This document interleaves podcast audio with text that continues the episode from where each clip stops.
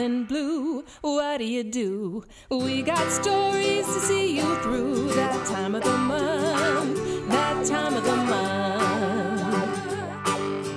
Need a fix? Come get your kicks. We got tales by kooky chicks that time of the month, that time of the month.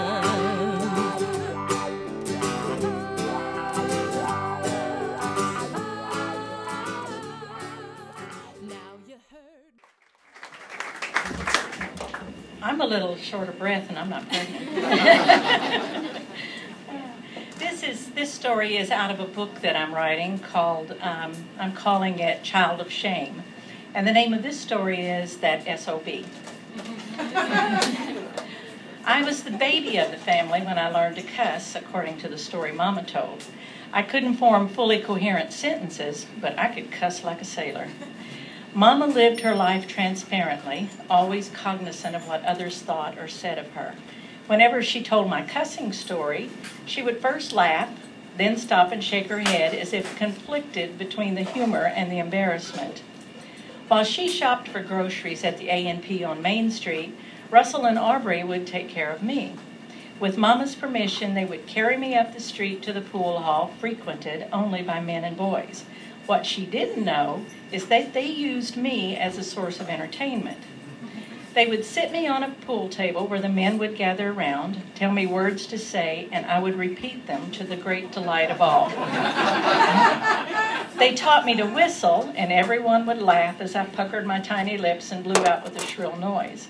I was such a big hit that even after my sister Linda was born, they continued to carry me to the pool hall where once a month I was a star attraction. As I grew, so did my ability to whistle and to say more than a word or two at a time. I progressed to the point of being able to repeat an entire sequence of words. My moment in the spotlight came to a screeching halt the day the boys stayed at the pool hall too long. Mama had finished shopping, loaded the groceries in the car, was ready to leave, and we had not returned. Driving the car up the street and parking in front of the pool hall, she got out and stepped inside the door. Men were gathered around a table laughing at something she couldn't see. Spotting Russell and Aubrey in the group, she called their names. The laughter died on their lips as they turned toward her. Come on, we need to go. Where's Jane? The crowd parted, and there I sat, obviously enjoying the attention. As my audience turned away, I said a cuss word in an apparent attempt to draw them back in. Mama gasped, and her mouth dropped open. What are you doing? Get her and let's go. Russell grabbed me, and we hurriedly left as the men waved and called by. I waved at them over his shoulder, not knowing I would never see the inside of the pool hall again. Mama fussed at them on the way home. What were you thinking? She can't be saying things like that. If Ray hears her, she won't say anything. She knows not to. Still, teaching a little girl to cuss. What were you thinking? There were mumbled apologies from both boys and secretive smiles from me. They were right. I never said any of the words I'd learned outside the pool hall. Three years passed, words were forgotten, and the experience faded from my memory, or so I thought. I was five years of age and still afraid of what lay around each corner. At the right front corner of our house was a rock much bigger than any I'd ever seen. Most of the rock was I was acquainted with was minute and scattered on the gravel roads we traveled. Giant in comparison, that rock just sat there with no apparent purpose. It didn't hold anything up or down, and it wasn't decorative. It was just a rock. I would skirt around that corner of the house in a wider arc, not only to be able to see what was on the other side, but to avoid the rock. One bright summer day, I was playing with my doll in the shade of the large oak trees in the side yard. It was almost supper time. Jeannie had gone to the outdoor toilet and was headed back to the house.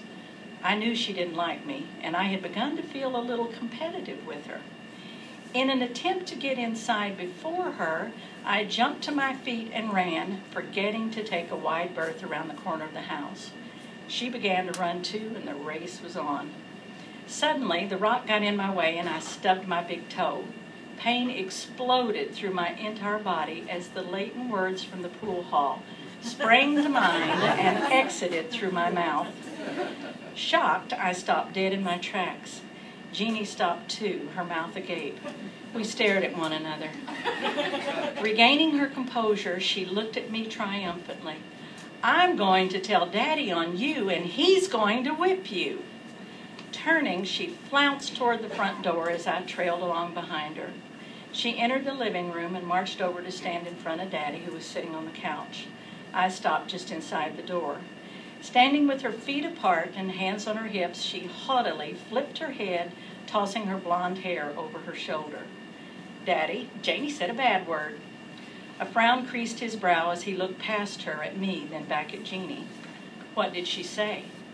I can't tell you. What did she say, Jeannie? I can't tell you. I don't want to get into trouble.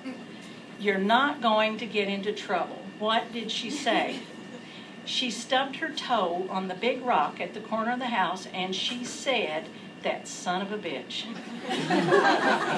the frown still in place, he shifted his gaze to me. I shook my head. No, I didn't. Daddy's frown deepened and he opened his mouth to speak, closing it again as I continued. I said that goddamn son of a Without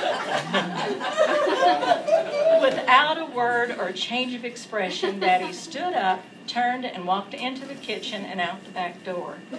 Jeannie and I both stood still, watching him go.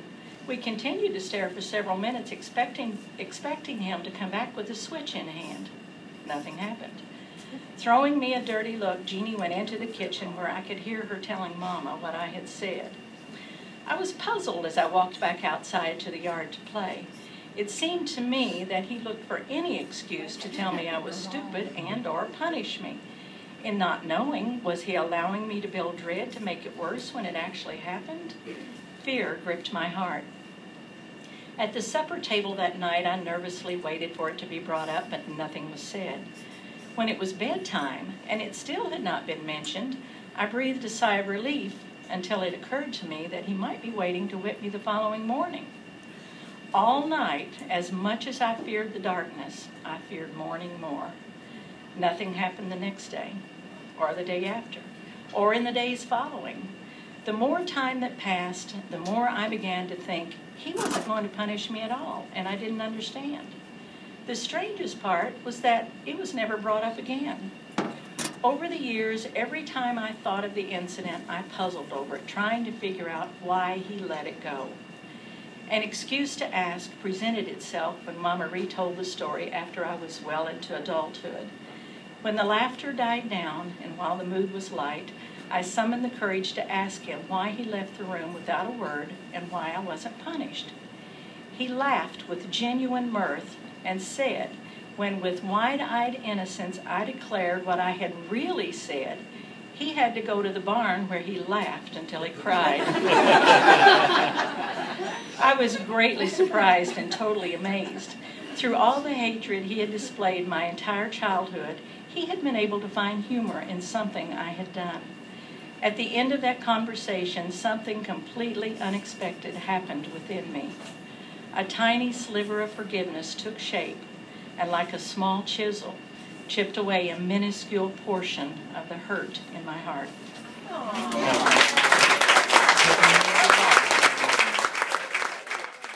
Go spread the word. They're funny, smart, and so absurd. Happens every month. It's the neatest storytelling